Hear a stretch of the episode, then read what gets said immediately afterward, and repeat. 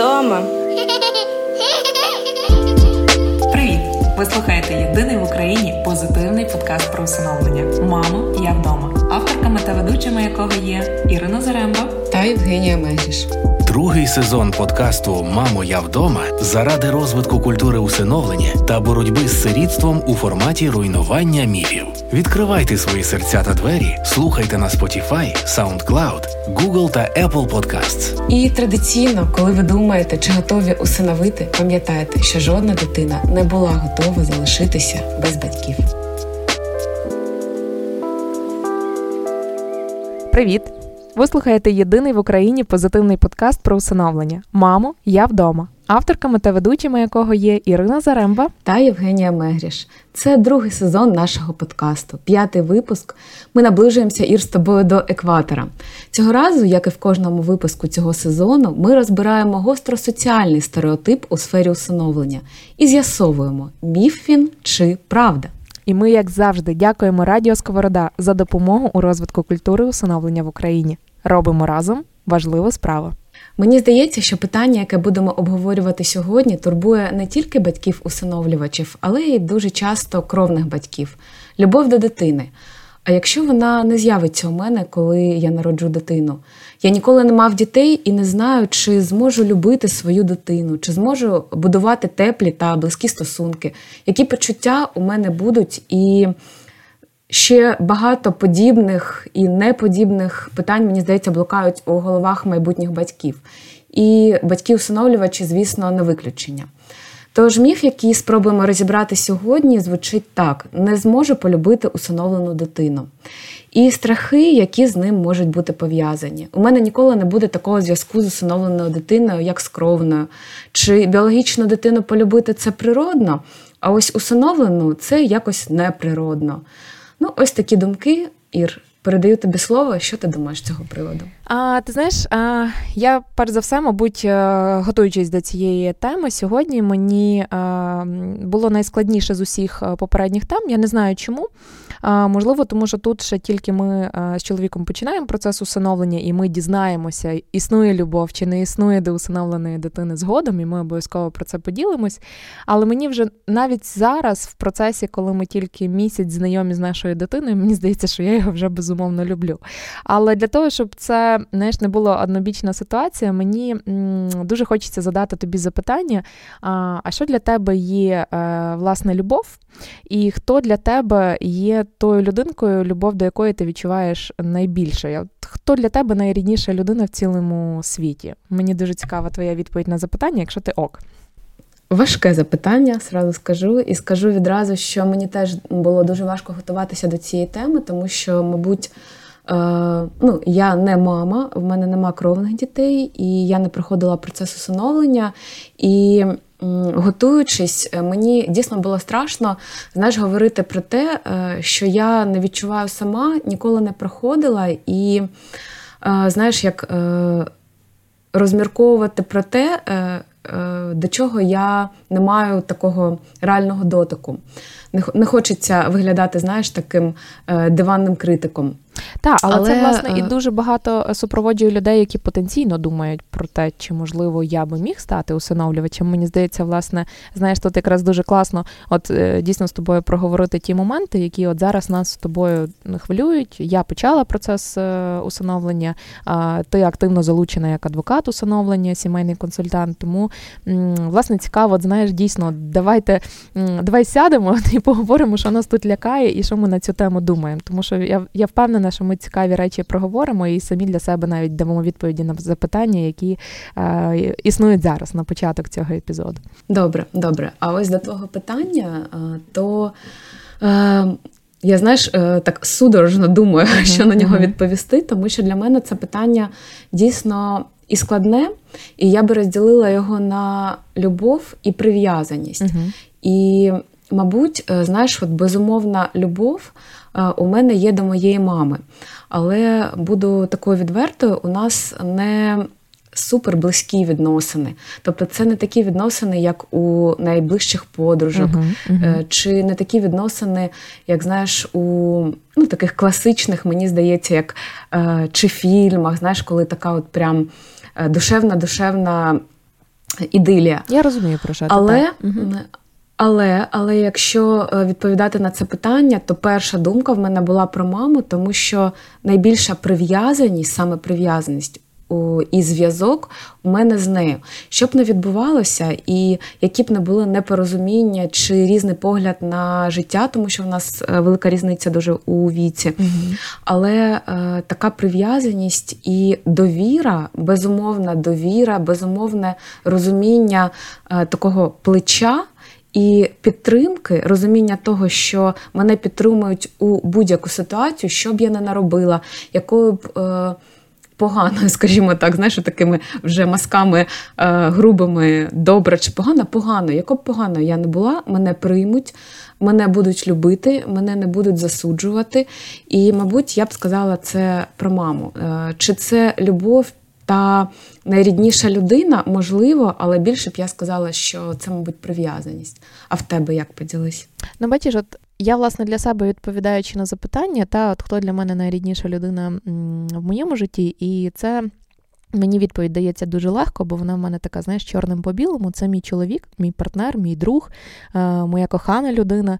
І він для мене в цілий всесвіт. Знаєш, я е, завжди собі думаю про те, що так багато в мене знайомих, друзів, е, рідних людей. В мене величезна родина, в мене дуже багато знайомих, похресників, кумів, друзів, колег. Але тим не менше, от є класно, є цікаво, є там пізнавально, але от так як він мене розуміє, так як з ним мені комфортно, як суперактивно жартуючи, спілкуючись, обговорюючи якісь там суперважливі теми, так і просто мовчки. Знаєш, от просто коли ти можеш з людиною іти за руку по парку і мовчати, і тобі комфортно в цій тиші. Оце, от мені здається, е, найкращий маркер того, що тобі дуже добре, тобі дуже затишно, і це от абсолютно твоя людина. І це от я можу сказати про Юру.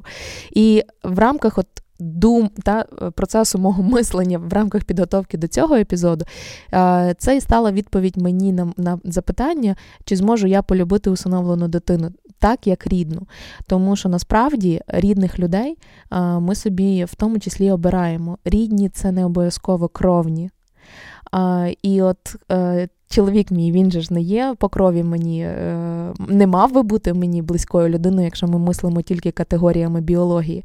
Якось так сталося, якось в цьому житті наші планети пересіклись і десь там зорі зійшлись, і хочете вірте в долю, хочете ні. Я вірю і розумію, що там ключових людей ми точно в своєму житті так чи інакше маємо зустрічати. І колись ми прийняли рішення, давай попробуємо зустрічатися. Далі ми прийняли рішення, давай попробуємо жити як подружжя. Далі ми прийняли рішення, давай ми спробуємо стати усиновлювачами. Та? Тобто ми ці рішення приймали свідомо. І от мені здається, що це не стільки а, на кровному зв'язку ґрунтується оцей от зв'язок, оця от навіть в тому числі прив'язаність і як наслідок любов. А це, власне, коли ми приймаємо рішення полюбити тому що нам затишно, тому що добре, ми почуваємо поклик.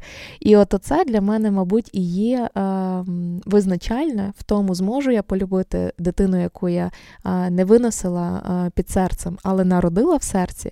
Мабуть, так. І я дуже сподіваюся, що в нас це вийде, і, тому що ми вже прийняли рішення. І я з тобою поділюся тут дуже таким персональним досвідом, коли ми розпочали, ми прийняли рішення, ми починаємо процес усиновлення. Він там не був для нас легкий, тому що я дуже давно хотіла. Для Юри це було складніше рішення, але я точно не тиснула, тому що це найгірше, що можна зробити для свого партнера. Я просто чекала, і я чесно навіть не сподівалася, що ми дійсно там почнемо цей процес. І коли ми почали, от в момент, коли ми прийняли рішення, ми будемо усиновлювати, мені вже здається, що я тоді полюбила отих дітей. На той момент ще тих ефемерних дітей. Я навіть не називала дитина, я не називала стать, я не називала це малюк чи це підліток. Я просто полюбила тих дітей. І я, от знаєш, в мене навіть, от як тільки ми там подали документи, в мене вже так ментально там мозок працював на пошук тих наших дітей. І я, е, я прокидалася вранці, і я вже ментально про них думала. Ми сиділи з друзями за столом, ми обговорювали ці питання. І я навіть пам'ятаю, як е, чоловік моєї сестри, Юра, він сказав, каже: Я така, мені так цікаво, чи ми знайдемо наших дітей. І коли це станеться, а Юра так, його теж просто Юра звати. Юра каже: Та слухайте, він десь от зараз якраз по вечері лягає спати. Розумієш? І він навіть тоді якось так от сказав: він зараз якраз десь по вечері лягає спати. І і буквально там, скільки пройшло часу, нам дуже повезло, ми дуже швидко знайшли нам службу, подзвонила, ми познайомились, і все і все для нас закрутилося. Та? І скоро ми вже його забираємо додому. І це, от як е, ти приймаєш рішення прийняти дитину. Дитина, яка опинилася в ситуації, коли при живих батьках вона є сиротою, соціальною сиротою. І ти приймаєш рішення змінити долю цієї дитини на, краще. Ти приймаєш рішення дбати про неї, ти приймаєш рішення піклуватись. Це те, що ти точно в твоїх силах. Любов це щось, мені здається, є. Є тим почуттям, яке виникає вже як наслідок в даній ситуації. І тому, ам, прийнявши рішення, ти робиш ті дії, це дбати, піклуватися, бути поруч, слухати, дивитися в очі, казати Я тут, не бійся, я з тобою, я поруч, ти можеш мені довіряти, ти можеш на мене покладатись. І мені здається, коли ти бачиш щиру посмішку дитини, от він. Знаєш, ти розказуєш якусь там історію, ти розказуєш, от як вас буде там виглядати там перший тиждень вдома, як ти вже готуєш його кімнату, до його приїзду і так далі. І оці очі, які аж блистять, оця посмішка, яка аж від вуха до вуха, і ти і ти вже любиш. Ну, тобто, це мені здається, що це так. Е, я теж не можу порівняти це з кровним батьківством. Наразі я цього досвіду не маю, але воно, мабуть, інше. Це, мабуть, якось закладено знаєш, генетикою і так далі. Але тим не менше, це своя любов і любов, яку ми вирішили мати. Це от про, про рішення любити. Якось так. Подкаст про усиновлення. Мамо, я вдома. Ти знаєш, я навіть не сумніваюся, що ти будеш любити, що ти вже любиш, тому що е, мені здається, я такого свідомого рішення не просто щодо усиновлення. Мені здається, що просто от свідомих рішень, як е, у тебе, е, не так часто зустрічала, тому що ну, я сама по собі людина, яка дуже часто сумнівається, і я дуже захоплювалася тим, як ти приймаєш рішення. Не знаю, е, чи мала ти дуже багато сумнівів внутрішньо, але те, як це бачила я зовні, мені здавалося, що ти прийняла це рішення повністю і так безповоротно. І тому тому все йшло, мені здається, ось так. Знаєш, ніби всесвіт розумів, що це рішення прийнято, і всесвіту просто потрібно підлаштуватися. Не мені здається, що це щодо... я підлаштувалась під всесвіт. Бо коли ми прийняли ну, рішення, може, всі може, знаєш, це як такий е, симбіоз. Так, так, так, так. Можливо, можливо, симбіози разом з планетами і і долею, і і, і, і Всевишнім, знаєш, якась якась така от історія, тому що дійсно, коли ти знаєш, що ти робиш правильно, навколо тебе все теж якось складається, як ті, знаєш, як, як ті ну, я не знаю, як як пазлик. Типу, от от всі частинки сходяться, і ти потім розумієш, чому ти опинився зараз тут, чому ти живеш зараз тут. Та? Тому що ми поміняли місто за останні. Ну, війна нас повернула до рідного нам Львова, і, і в нас відбулося дуже багато змін пов'язаних з переїздом вже на постійне місце проживання сюди. І ми зрозуміли, чому воно так складається. Ми зрозуміли, чому ми тут. Ми зрозуміли, що тут є підтримка, і ми, зрештою, тут знайшли свою дитину, розумієш? І воно все отак, от, отак, от, отак, от. І ти такий, ага, так ось, ось що це було зроблено, ось чому тут сталося так. І от весь процес там, ну, це, це, це, це шаленство. Але насправді я знаєш, чим ще хотіла з тобою поділитись. Перший раз в рамках підготовки до цього е, епізоду я написала всім нашим клієнтам і знайомим, які нам давали інтерв'ю, які, з якими ми готували контент mm-hmm. разом для платформи про усиновлення наші діти. І я написала їм: кажу: дивіться, ми готуємось до такого епізоду. Е, чи можливо полюбити усиновлену дитину? Ви, очевидно, вже маєте досвід, у вас є діти, в декого вже кілька років яких вони прийняли. І що ви про це скажете? І мені дуже сподобалося, я навіть з твого дозволу, якщо ти дозволиш, зачитаю коментарі. Воно так Мені було, теж дуже цікаво. Ну, Воно дійсно так, знаєш, е, ну, ти ти не придумаєш так. Ось, власне, відповідь на питання я імена не буду називати в цілях приватності, але ось перед тим як забрати документи е, і прийняти рішення про усиновлення, ми передивилися на Ютубі цілу купу подібних історій усиновлювачів. Ця історія мене вразила найбільше. Тут йде посилання на історію в Ютубі е, фонду Зміни одне життя, історія про усиновлення. Саме там є відповідь на питання, як можна полюбити дитину, адже вона ж не рідна. І героїня відповідає а що таке поняття рідний взагалі? Ось, наприклад, мій чоловік, і тут мені зрезонувало цілком, бо це те, те, що в моїй голові було. Ось мій чоловік, з яким ми живемо в шлюбі майже 10 років. Він, по суті, найближча і найрідніша для мене людина. Хоча по крові він мені зовсім чужий. Так само, як і з дитиною, ми приймаємо рішення любити її і приймати як нашу. Ось і все. І далі вона від себе додає: звичайно, не можна сказати, що ми полюбили нашого хлопчика одразу. Спочатку були емоції, його вивели нам на першу зустріч в комбінезончику, а він такий маленький, товстенький, з довгими віями, як Карлсон. І це і, і ще при цьому сказали: Виходь, твої тато і мама прийшли. Я плакала. Потім, через кілька зустрічей, у мене на фізичному рівні з'явився страх. Нам треба йти в дитячий будинок, а я не можу встати з ліжка. Мені страшно, бо нам потрібно прийняти це рішення, чи беремо ми цю дитину, чи ні. Я розуміла, що це на все життя. Це дуже важливе рішення. Коли ми його прийняли, стало легше. Коли ми взяли його додому, то спочатку просто піклувались, а потім і любов прийшла. У нас немає рідних дітей, і я не можу порівняти почуття.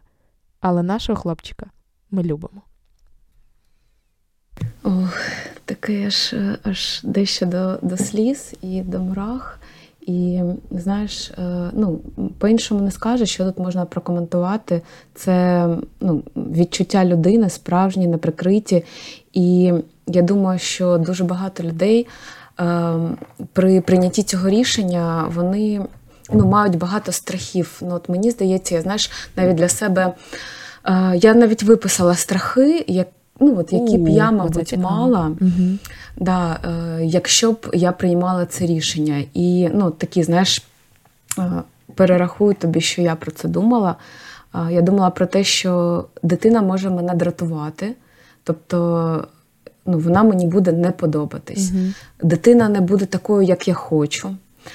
Е, моє життя зміниться безповоротно. Потім я подумала про знаєш, так сфокусуватися на собі, а потім зовні. Е, що будуть говорити люди за спиною? uh Чи родичі не приймуть, чи будуть чинити такий знаєш, опір, так. страх осуду, е, страх необхідності завжди боротися. uh Ну і ще один страх, е, що дитина не прийме. Я не можу сказати, що це мої персональні страхи, але знаєш, я їх так просто причитуючи матеріали. Е, якісь е, історії людей. Я от назбирала такі страхи, і от мені здається, що ну, вони розповсюджені. Думаю, що у багатьох людей є подібні страхи. Ну, цілком, цілком. До речі, про е, там страх, що він мене буде дратувати, і там якось е, я не зможу його зрештою прийняти.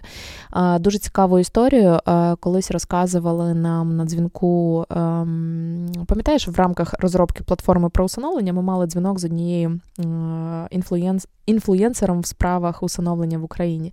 І вона нам сказала дуже цікаво, розказала цікаву історію, коли мама написала їй, мама усиновлювачка написала їй зворотній зв'язок через там два роки після усиновлення і сказала: аж тепер я полюбила його запах. І це от було про те, що ну, це от страх, він мене буде дратувати. Це дійсно є такі речі. І от мені здається, я вже навіть на подкасті розказувала далі на навчаннях для усиновлювачів. Розказували, чому так трапляється і чому так тяжко переносити запах дитини, яка е, приїхала до тебе з дитячого будинку. А дуже часто в цих дітей, власне, через е, рівень стресу, який вони проживають, е, через травми, яких вони зазнали, це могло бути і психологічне, і фізичне насилля, як в сім'ях, з яких їх вилучили, так і в інтернатах, в які вони потрапляють. В дітей сильно піднімається на біологічному рівні е, рівень гормону стресу, який називається кортизол. І ось цей кортизол він дає такий дуже сильний їдкий запах. Іноді люди, які часто відвідують інтернати, навіть дають зворотній зв'язок про те, що їм фізично стає зле в стінах інтернату, тому що там перенасичена атмосфера запахом цього кортизолу, запахом стресу, запахом страху. І діти дуже довго його можуть. Фізично вимивати з себе на біологічному рівні.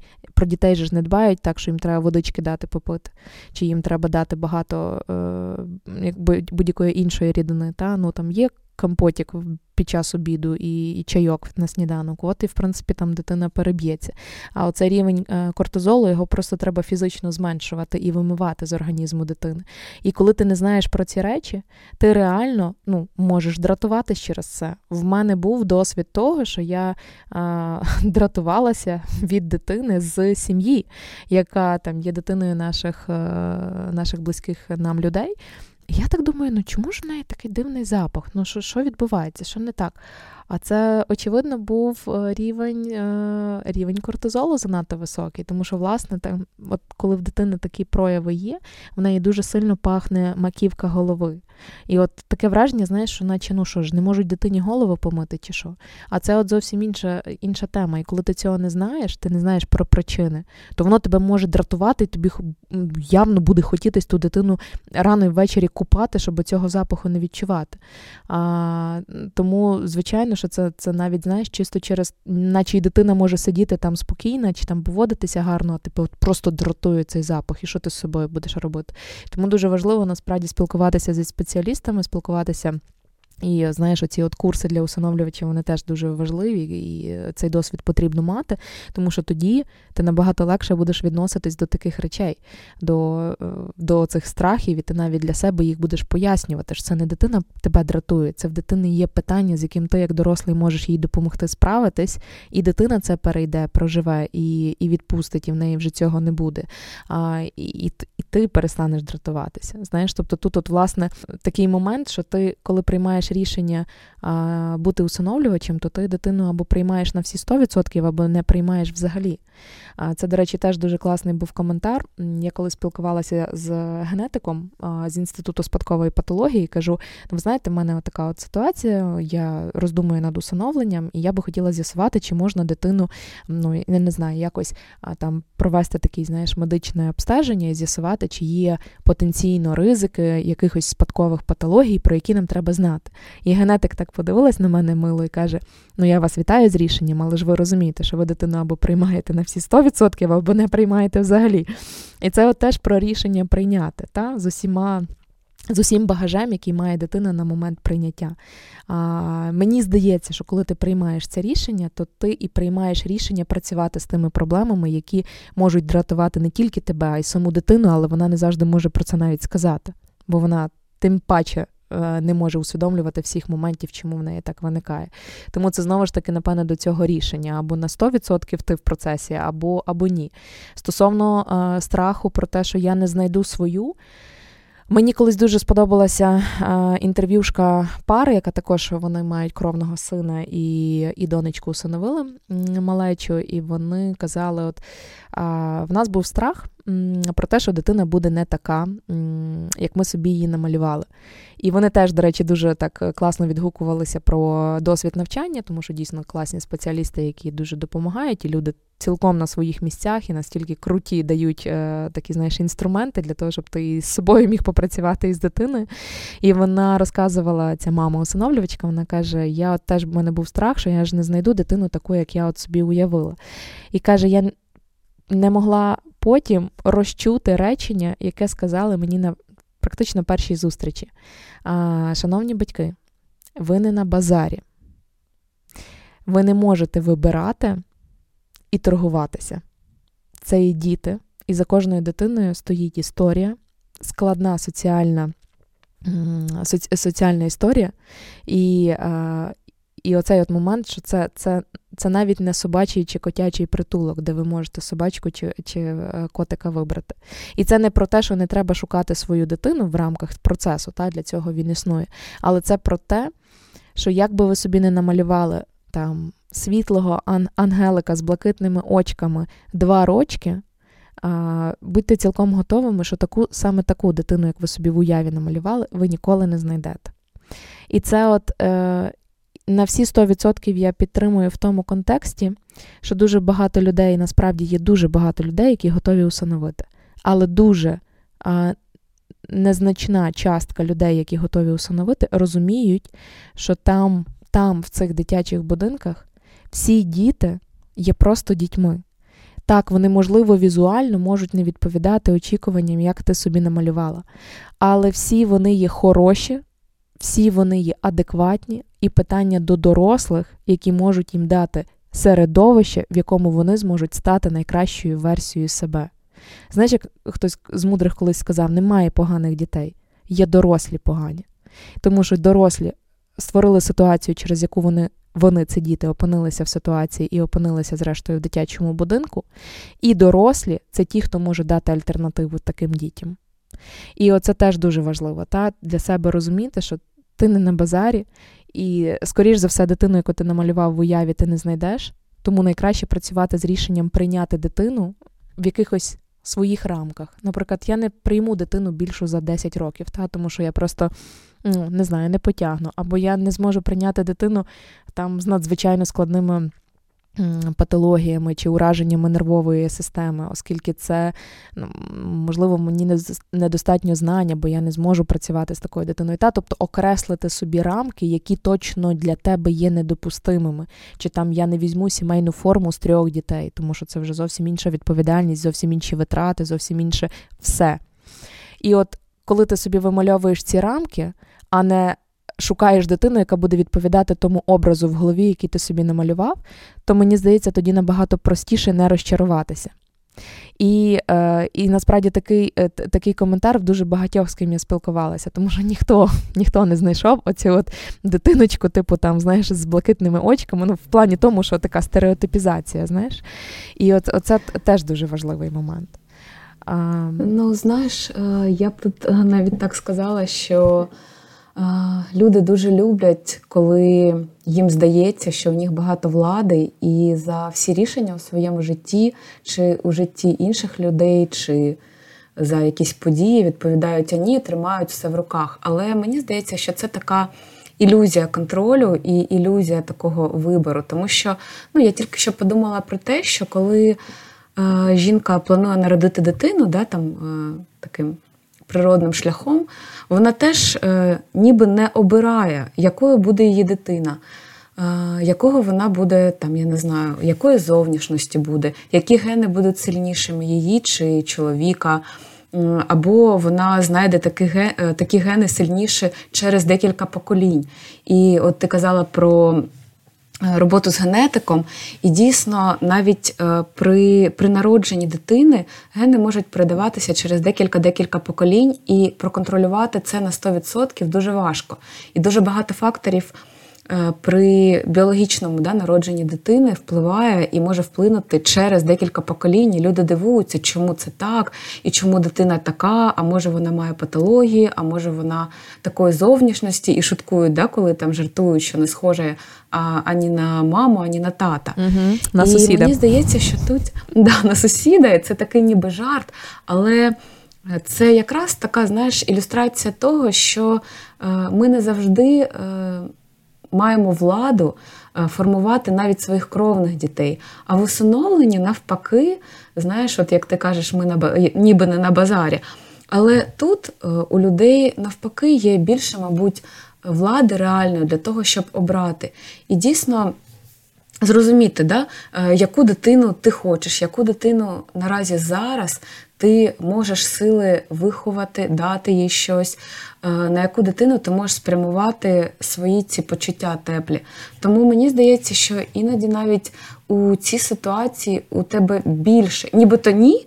Але отак, от, якщо подивитися, то більше навіть варіантів впливу, вплинути, обрати, подумати. Тому що коли дитинка е, там 9 місяців знаходиться у у там в утробі матері, у матері, та? Та, та, да, в утробі матері, то вона дійсно для неї це це несподіванка, якою вона буде. А тут е, у питанні усиновлення людина може поспілкуватися з дитиною, вона може щось відчути. І люди завжди да, хочуть е, при першому знайомстві щось почути, відчути. І е, пам'ятаєш, е, мені навіть дуже сподобалося, як ти колись сказала. Е, ми з тобою спілкувалися до Нового року, і я жалілася, що ми всі там перехворіли. І ти кажеш, і в мене Юра хворіє, а в мене мамський інстинкт спрацював. Я вже як мама тримаюся. І я тут подумала про цей переоцінений стереотип щодо материнського інстинкту, знаєш, який вважається, що він такий суто біологічний, він е, базується лише на нейробіології, на гормонах. Так, гормони є, їх не можна, скажімо так, їх вплив нівелювати і не розуміти, що він є.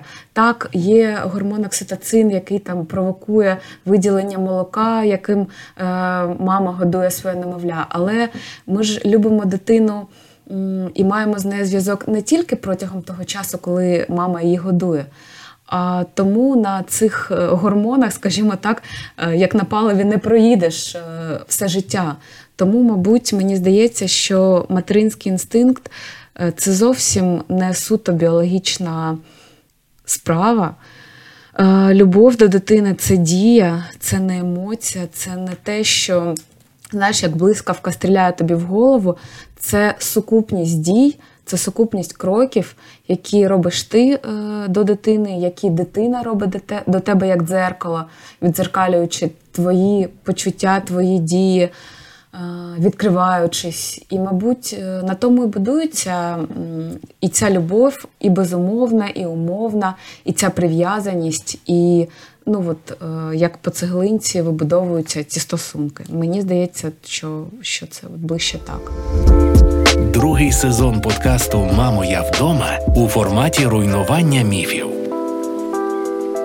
Це дуже знаєш, класний теж ще момент про е, про власне прив'язаність і от біологічне матери... взагалі батьківство та біологічне батьківство е, через усиновлення. Це ще теж важливий момент, що насправді ти ж не народив дитину і все.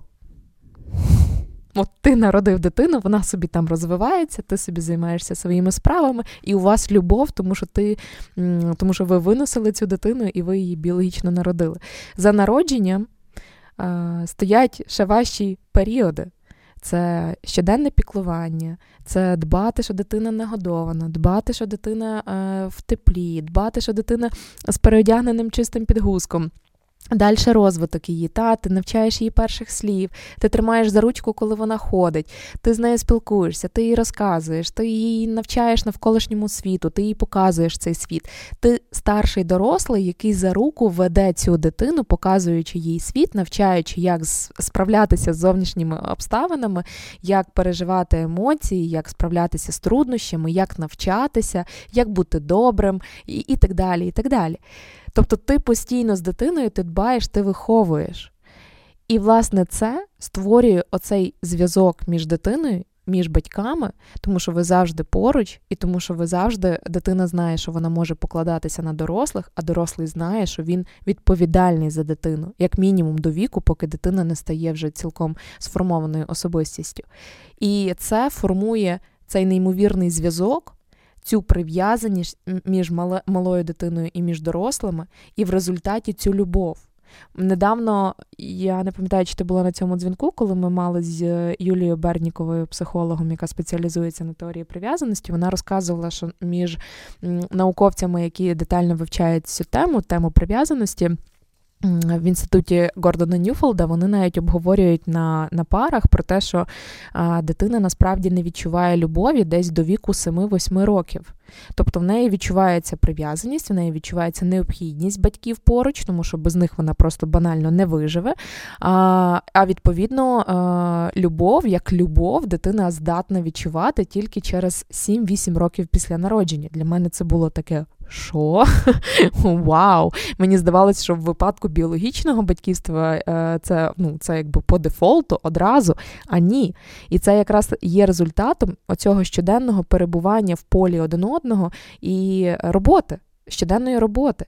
І, власне, коли ти приймаєш дитину через усиновлення, в тебе починається ця робота в день, коли ти з дитиною познайомився, тому що ти навіть поки не забрав її з закладу, ти думаєш про наступну зустріч, про організацію, чим ви будете займатися, як ви будете знайомитись, як тобі з дитиною, враховуючи її соціальну історію і загалом можливі пережиті травми, як краще спілкуватись. Ти дізнаєшся про дитину більше, ти про себе розказуєш. Ви організовуєте спільні кудись поїздки, ви організовуєте спільні е, ігри на відкритому повітрі, ви розмальовуєте, ви читаєте, ви спілкуєте усвоюватись, і в тебе вже починається робота. А з моменту, коли дитина вдома, в тебе починається щоденне піклування і перебування з дитиною в одному полі, в результаті чого формується спільний побут, в результаті чого формуються спільні цінності, спільне хобі. І ти допомагаєш дитині навчатися, показуєш світ, відкриваєш е, інструменти роботи з зовнішніми обставинами, і, і ти просто поруч. І в тебе формується також прив'язаність з цією дитиною через щоденне піклування про неї, про те, щоб подбати, щоб вона була нагодована, щоб вона була в теплі, щоб вона була спокійна, щоб вона могла вчитися, розвиватися і ставати найкращою версією себе. І якщо в нас в першому випадку біологічного в нас це відбувається, то аналогічно в нас відбувається просто шляхи, якими прийшли в цей період, вони відрізняються. Але подальша дорога, робота, батьківство, воно дуже-дуже схоже між собою.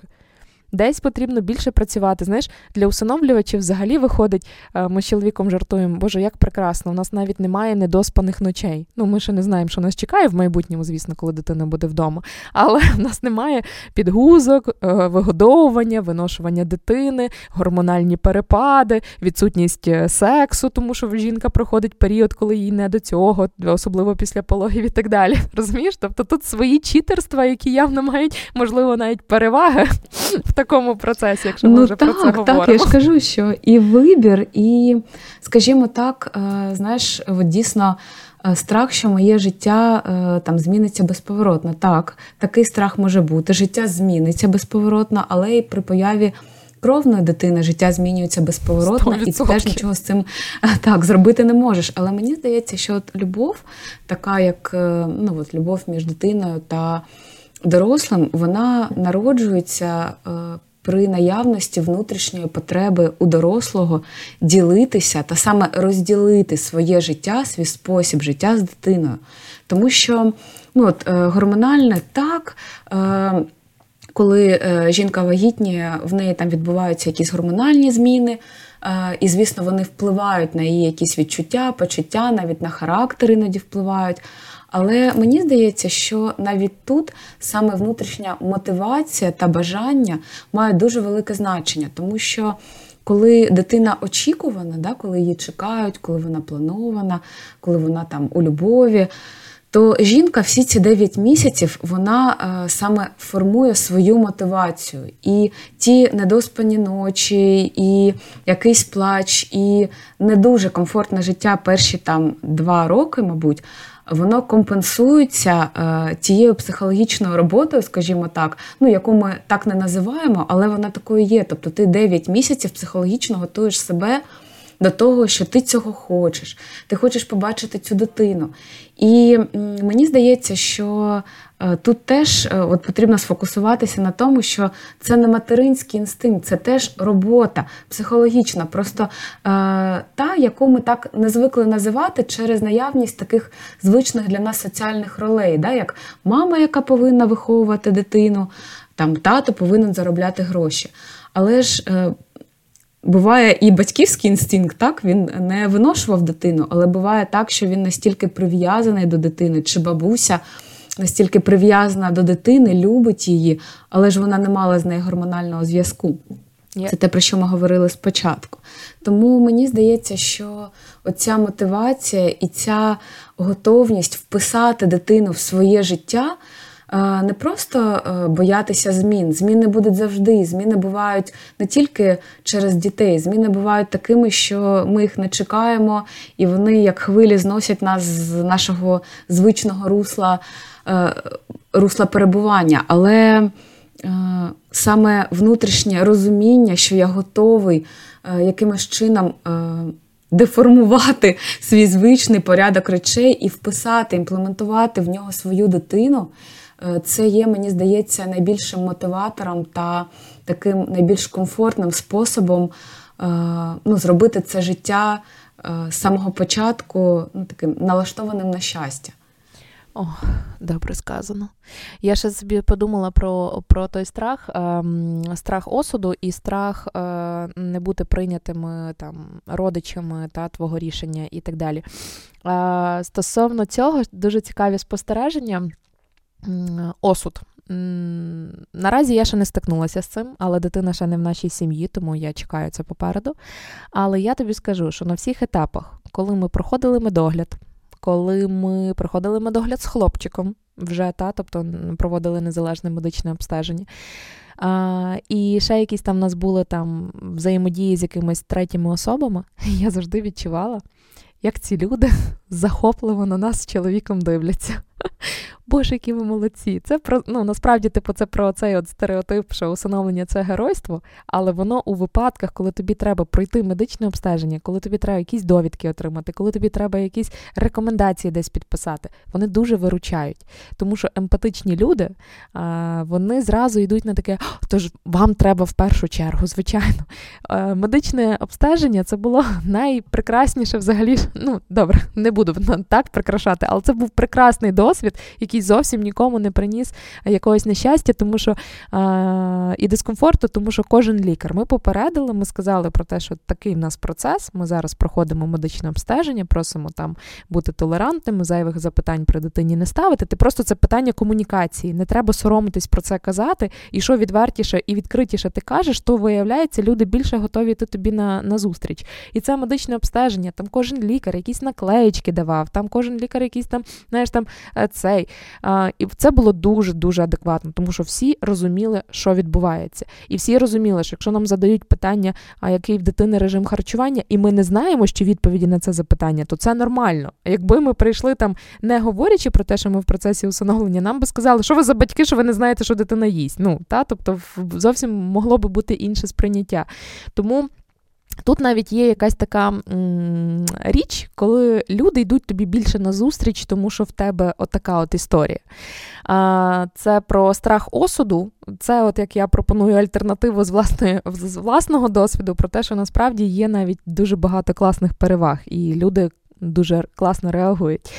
А, а стосовно а, родичів, я тобі скажу так: в нас е, нас однозначно всі там підтримують і однозначно сказали, що рішення ваше ми приймемо, яким би воно не було.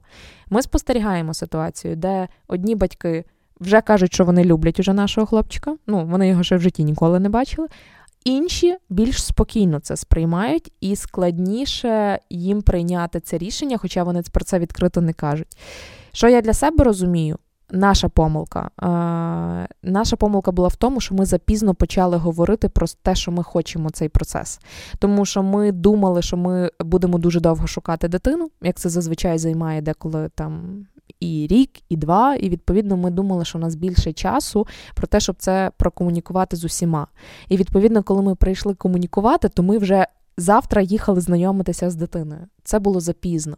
І мені здається, що от у випадку, коли хтось приймає твоє рішення дуже швидко, каже, ну просто безапеляційно, вау, класно, молодці, типу круто, то іншим потрібно більше часу, щоб цю думку про, про, про процесити і для себе внутрішньо дійсно прийняти знаєш, не просто зовнішня форма, ну ми вас підтримуємо, ми з вами. а на всі сто прийняти це внутрішньо для себе і пояснити це, і раціоналізувати, інколи потрібно довше часу. Тому е, тут, напевно, була би рекомендація для того, щоб не стикнутися і там максимально там цей страх знівелювати, це просто раніше почати про це говорити і чому ви приймаєте це рішення. А, І от оце мені здається, що просто цей час тоді він якось буде органічніше проходити, і люди це приймуть, і відповідно ніяких страхів, що вас не приймуть, не буде. От. Другий сезон подкасту Мамо, я вдома на радіо Сковорода. Ти знаєш, е, да, да, і я, мабуть, е, з такого зі свого досвіду не усиновлення, але такого теж персонального скажу, що, мабуть, е, страхи породжуються і народжуються там, де є щось дійсно невідоме, і люди бояться того, чого вони не знають. І у мене в родині, коли я ще була маленька, у мене мій брат, він тільки син мого батька. А для мами він, ну скажімо так, вона його не усиновлювала юридично, але все життя ми прожили однією родиною, uh-huh. і е, ну, він називає її мамою. Але е, вони чомусь мені про це не говорили і боялися травмувати. І колись е, моя сестра щось, е, знаєш, як переплутала, прийшла, ну, ми ще були дуже маленькими дітьми, і вона сказала: ти знаєш, е, це не твоя мама.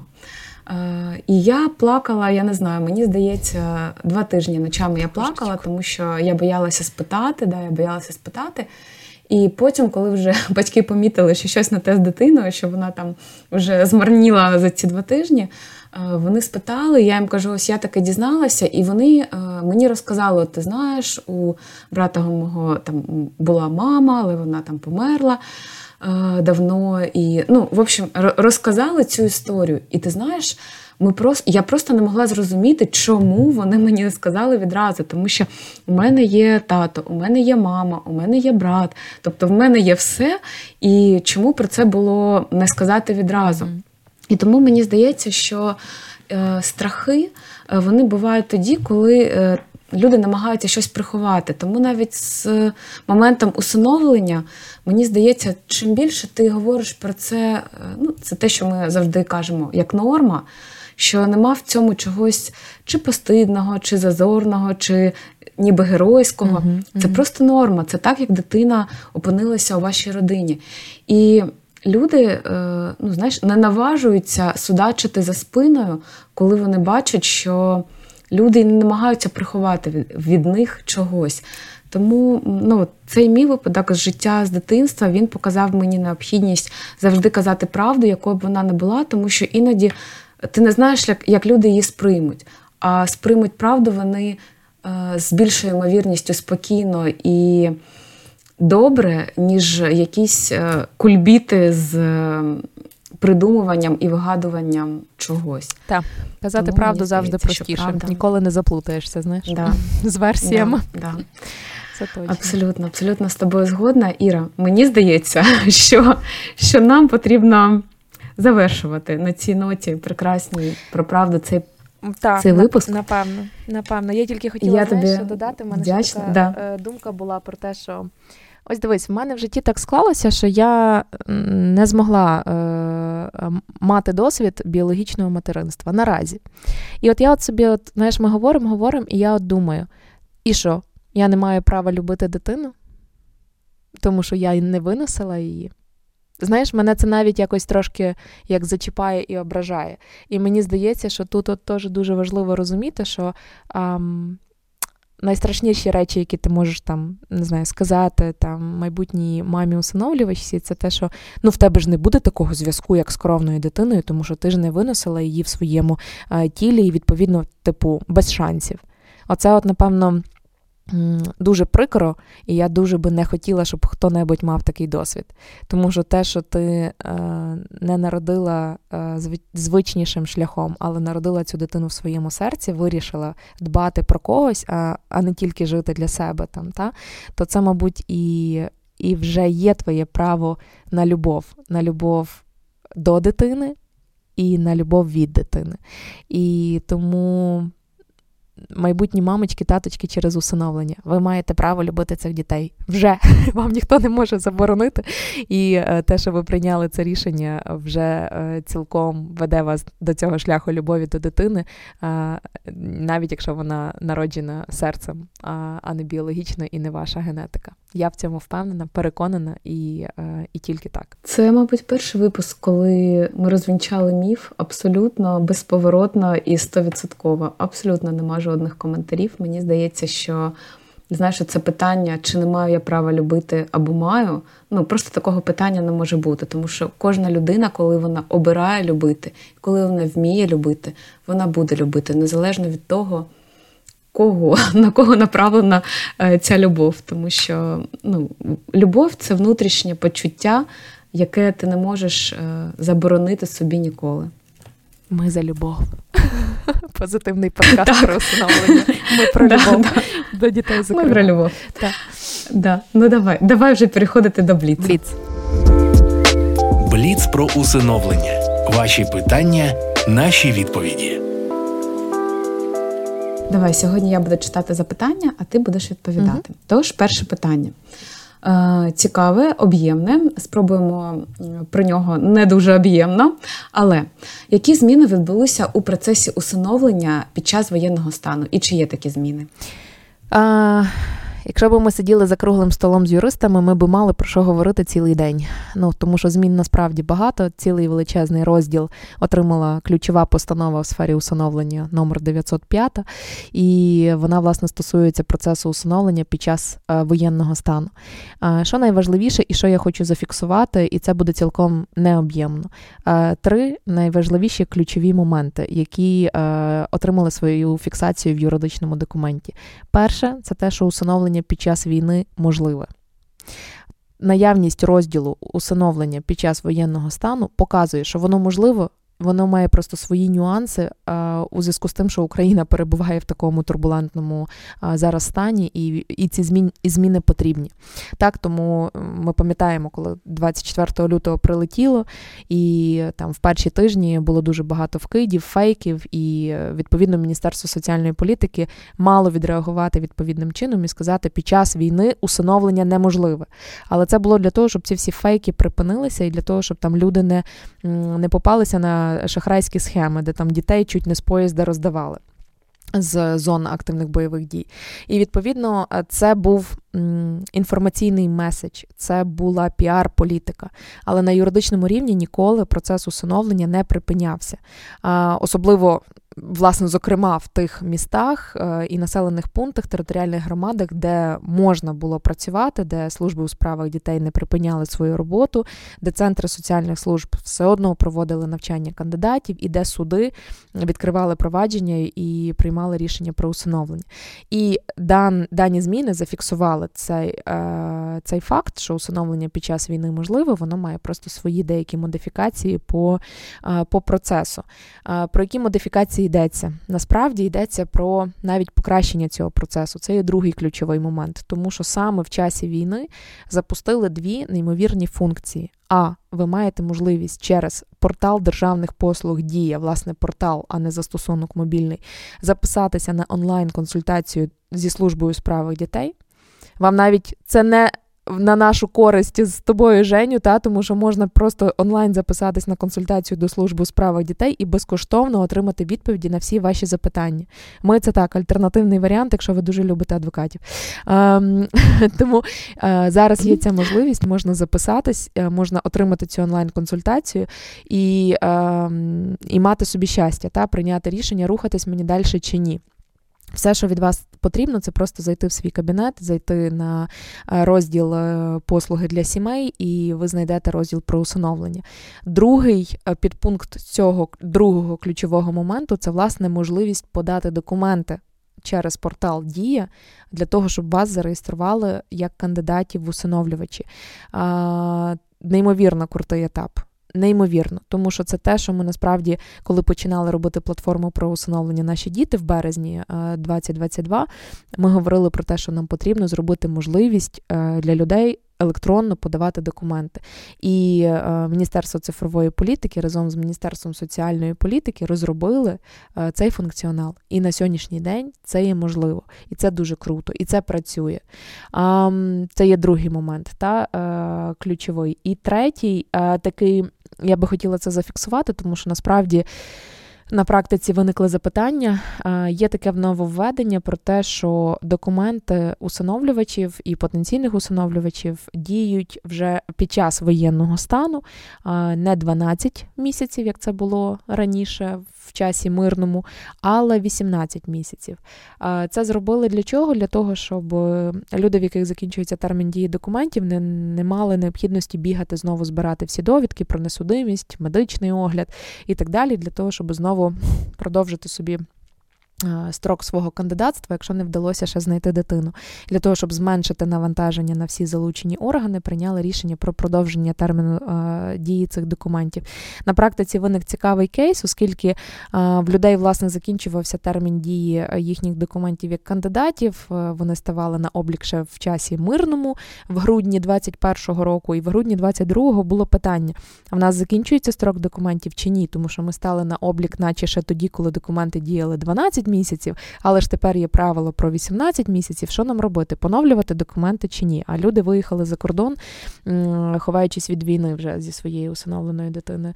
І відповідно ще в процесі усиновлення, та тому що вони взяли дитину під опіку, а процес усиновлення ще на етапі судового розгляду. Відповідно, в них питання: це кандидатство ще зберігається, чи їм треба поновлювати документи. І з усіма службами, з якими ми спілкувалися, тому що це там не є чорним по білому регульовано, це вже питання, як хто трактує законодавство, дійшли до висновку, що на всіх поширюється і немає необхідності продовжувати термін дії цих документів. Тому ось. Це три моменти, які е, я вважаю найважливішими знати нашим слухачам е, стосовно змін е, в законодавстві, яке стосується усиновлення станом на сьогоднішній день. Іра, дякую. Е, дякую. Е, мені здається, що дуже коротко і дуже зрозуміло. Ось ти торкнулася теми е, перетину кордону, скажімо так, з усиновленою дитиною. Скажи, будь ласка, чи може усиновлювач взагалі вивозити дитину за кордон? Що для цього потрібно? Є якісь там вимоги, особливості тощо? А, Усиновлення і батьки-усиновлювачі за юридичним статусом прирівнюються до кровних біологічних батьків. Відповідно, з моменту, коли рішення суду, яке набрало законної сили про усиновлення, є у вас на руках, з відміткою синьої суду про те, що рішення набрало законної сили, ви для цієї дитини є батько або матір, а ця дитина для вас є сином або донькою з усіма правами і обов'язками, які поширюються на біологічних батьків дітей. Відповідно, маючи рішення суду, яке набрало законної сили, з синьою печаткою про те, що воно набрало законної сили, а також свідоцтво про народження дитини і свої закордонні паспорти, і закордонний паспорт дитини, усиновлювач вільно перетинає має перетинати державний кордон без будь-яких обмежень, оскільки та це це тільки стосується в частині вивезення дитини за, за, за межі е, України. Ось. Добре, добре. Тут все зрозуміло, е, однозначна така відповідь. Скажи, будь ласка, а щодо альтернативних скажімо так, батьків, опікунів, прийомних батьків, батьків-вихователів чи патронатних вихователів. У них нема такого рішення суду. От щодо них, чи можуть вони вивозити свою дитину, ну, усиновлену, дитину да. за кордон? Ну тут трошки складніша ситуація, тому що дійсно це є альтернативна форма батьківства, та і опікуни, так також прийомні батьки, і також батьки-вихователі і патронатні вихователі не набувають цього всього переліку прав і обов'язків стосовно дітей, яких вони приймають але вони цілком відповідальні за дітей, яких вони приймають у свої сім'ї. Відповідно для того, та тобто, якщо говорити прямо, ці діти залишаються державними. Вони залишаються з своїм соціальним статусом, з правом на виплати і так і на державну допомогу, і так далі. і так далі. Відповідно, для того, щоб держава, оскільки діти залишаються зі статусом державних дітей, так би мовити, держава має мати спосіб контролювати переміщення таких дітей, навіть з їхніми альтернативними батьками фактичними. Тому вивести за кордон можливо, але потрібен додатковий е, перелік документів, і окрім того, що на руках має бути розпорядження, на підставі якого чи то встановлено опіку, чи то зареєстровано прийомну сім'ю, чи дитячий будинок сімейного типу, чи передано дитину під патронат. А окрім такого розпорядження, потрібно також дозвіл служби у справах дітей на виїзд дитини за кордон. І е, тут дуже важливий момент, оскільки постанова, яка регулює порядок перетину державного кордону, говорить про те, що така згода може бути надана надана службою у справах дітей за місцем перебування дитини або е, обласна. Е, в даному випадку військова адміністрація, служба у справах дітей, військової адміністрації регіону, в якому ви перебуваєте. І на практиці тут теж дуже багато цікавих нюансів виникає, тому що може бути яка ситуація. Наприклад, я у Львові, е, я зареєстрована в службі у справах дітей. Галицького району. А дитина моя, наприклад, яка, яку мені передали під опіку, знаходиться в е, Франківському районі, та в службі у справах дітей, на обліку служби у справах дітей Франківського району. А, Але по факту дитина проживає зі мною. Відповідно, це Галицький район. Тому, по ідеї, ці, е, алгоритму, який передбачений постановою, я би мала за своїм вибором звернутися або у службу у справах дітей Галицького району, тому що це дитина, де фактично вона перебуває, або відразу йти в службу у справах дітей Львівської військової адміністрації. На практиці, який виник у нас кейс, це був інший регіон, але на практиці, грубо кажучи, служба у справах дітей мого регіону захотіла ще думку служби у справах дітей, на обліку якої дитина перебуває це інший район. І відповідно закінчилося все тим, що ми мали згоди фактично в усіх служб у справах дітей, які були залучені до цього процесу, включно з військовою адміністрацією. По постанові так би не мало бути. Але якщо вони мали мету виїхати за кордон, вони пішли і отримали згоди від усіх. І дуже важливий момент також з постановкою на облік, коли ви перетнули державний кордон і переїхали там одну європейську країну, другу, третю, і ваша, наприклад, пункт призначення Бельгія то в рамках семи робочих днів з моменту е, прибуття в оцей кінцевий пункт е, вашого тепер перебування дитину потрібно поставити на консульський облік, тобто потрібно піти. В Генеральне консульство чи інше дипломатичне представництво України в цій країні вашого фактичного перебування і зареєструвати дитину, поставити її на облік. Таким чином, держава має можливість контролювати, де дитина зараз перебуває, і в разі чогось е, через уповноважені органи е, навіть навідатися і перевірити умови перебування дитини.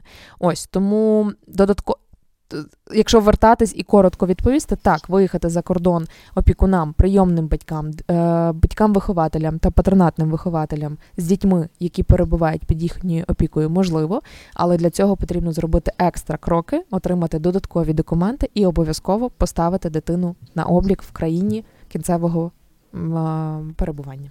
Іра, дякую дуже за таку вичерпну відповідь. Дякую. Окремо дякую тобі за таку відверту і ширу розмову. Тому офіційно наш бліц на сьогодні завершено, і це означає, що і наш випуск добігає кінця. Дякуємо, що слухали і відкривали своє серце цій важливій темі. І традиційно, коли ви думаєте, чи готові усиновити, пам'ятайте, що жодна дитина не була готова залишитися без батьків.